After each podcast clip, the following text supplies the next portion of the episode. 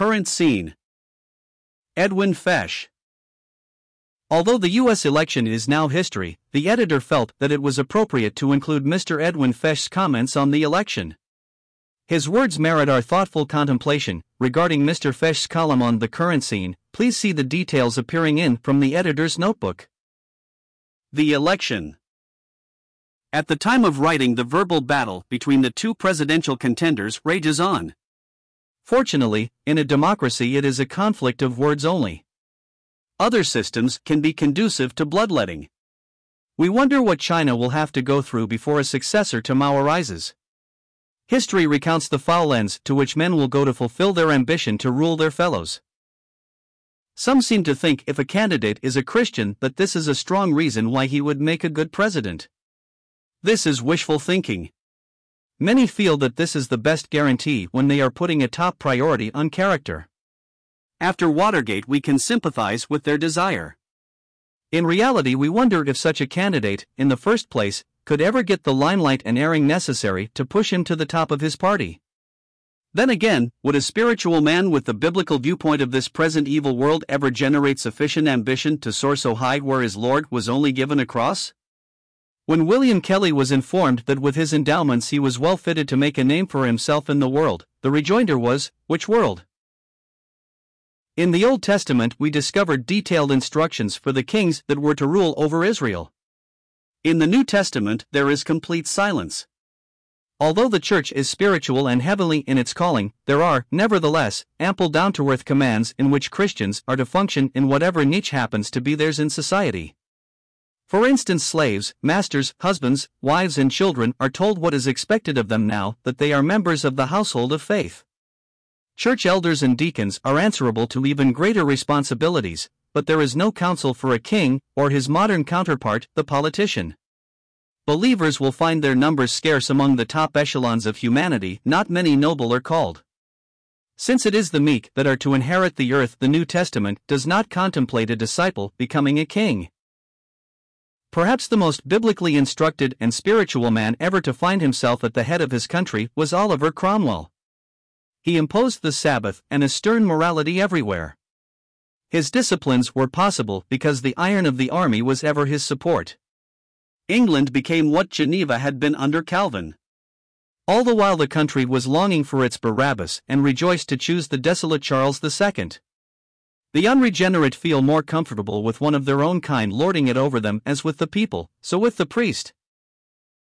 Christians have more going for them in a democracy than in any other form of government.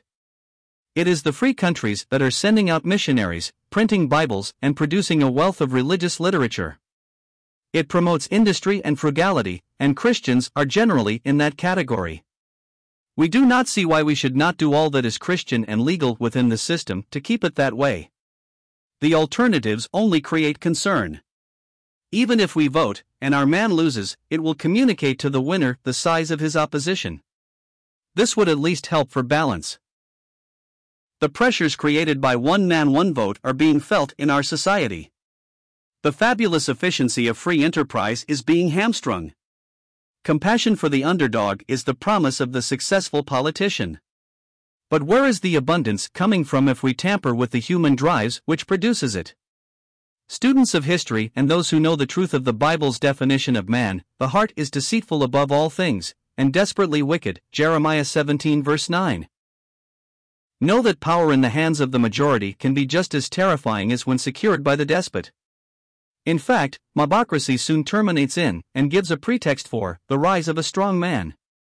Without going into details at this time, we do observe in Revelation 13 a beast rising up out of the sea. The sea symbolizes restless humanity and the beast the last man of destiny to head up Gentile supremacy. The future will not be a world safe for democracy, but just the opposite. The present trends abroad in the world are anticipating conditions prior to our Lord's return to the earth. Looking out on the national scene, the Christian has every reason to concur with Scripture, which says, This is man's day. 1 Corinthians 4 verse 3, J.N.D. trans. The day of Christ is another matter and is the real hope of the Christian. A man. History reveals that the rank and file of humanity have always been willing and excited about following a leader.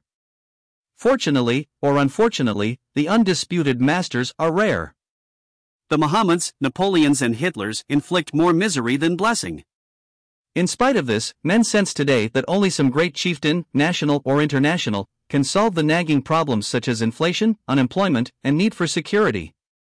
Such leadership, however, finds itself hamstrung with the checks and balances of democracy. So, right away, our cherished freedoms would be in jeopardy. Hitler filled the political vacuum that had been unwittingly created by the Weimar Republic that preceded him. His leadership was not established apart from the most revolting violence and purges. There is nothing so corrupting as power, and there is nothing so terrifying as complete power in the hands of the wrong individual. This yearning for a leader and unifier is innate in humanity. It harps back to the Bible truth that God hath made of one blood all nations of men to dwell on all the face of the earth. Acts 17 verse 26. Sin has brought into the race suspicion and disunity. To overcome a fragmented society, the warrior has sought to enforce unity on his terms. Their empires have all fallen apart. Then the approach of federation has been tried. The European Common Market is the latest experiment. It is the brainchild of some noble minded souls. The common market significantly covers a large section of what was once the Roman Empire. A forte of the Brethren movement has been an original study of prophecy. Consequently, 150 years ago, some startling conclusions were reached. Among them was the restoration of Israel as a nation and the resurrection of the old Roman Empire. Though considered fanciful at the time, such conclusions are not unrealistic today. Present trends tend to confirm that God was revealing to his servants of that day things which must shortly come to pass. Nor must we leave out Peter's counsel be not ignorant of this one thing, that one day is with the Lord as a thousand years. 2 Peter 3 verse 8. There are some convincing things about the common market to suggest that it is laying the foundation for the eventual restoration of the old Roman Empire. The constant threats from Russia and her own economic straits could create the need and cry for a man of destiny. The Brethren, in the main, concluded that most of the book of Revelation dealt with world affairs after the removal of the church. John, the inspired writer of Revelation, often writes quite obviously of the emperor and empire under which he lived. Some of the things of which he spoke were fulfilled soon thereafter, such as the Christian persecutions. This preteristic interpretation, while possessing some merits, is unsatisfactory unless treated as rehearsals of still greater events. John, with his empire still in mind, prophesies of a time when its ten representatives will surrender their power to the beast, Revelation 13 verse 4. This Satan filled man will be readily worshipped as God. Like Napoleon and Hitler, his immediate successes will be phenomenal, but he is marked out for what he is by the coming of the Lord Jesus and is to be cast alive into the lake of fire. Certainly, mankind is not going to be cheated in its aspirations. The desire for a sinless and fruitful earth is a vestige, along with conscience, of the divine that still persists in fallen humanity. The dispensational explanation of Scripture allows for Christ's kingdom to include a literal existence. In Revelation 20, verse 4, we learn of Christ reigning a thousand years. He is to reign where he was rejected. His royal glory is yet to be witnessed on earth, as was his moral glory during his first advent. The present role of Jesus Christ, now seated on his Father's throne, is not to be confused with what he terms my throne, Revelation 3, verse 21.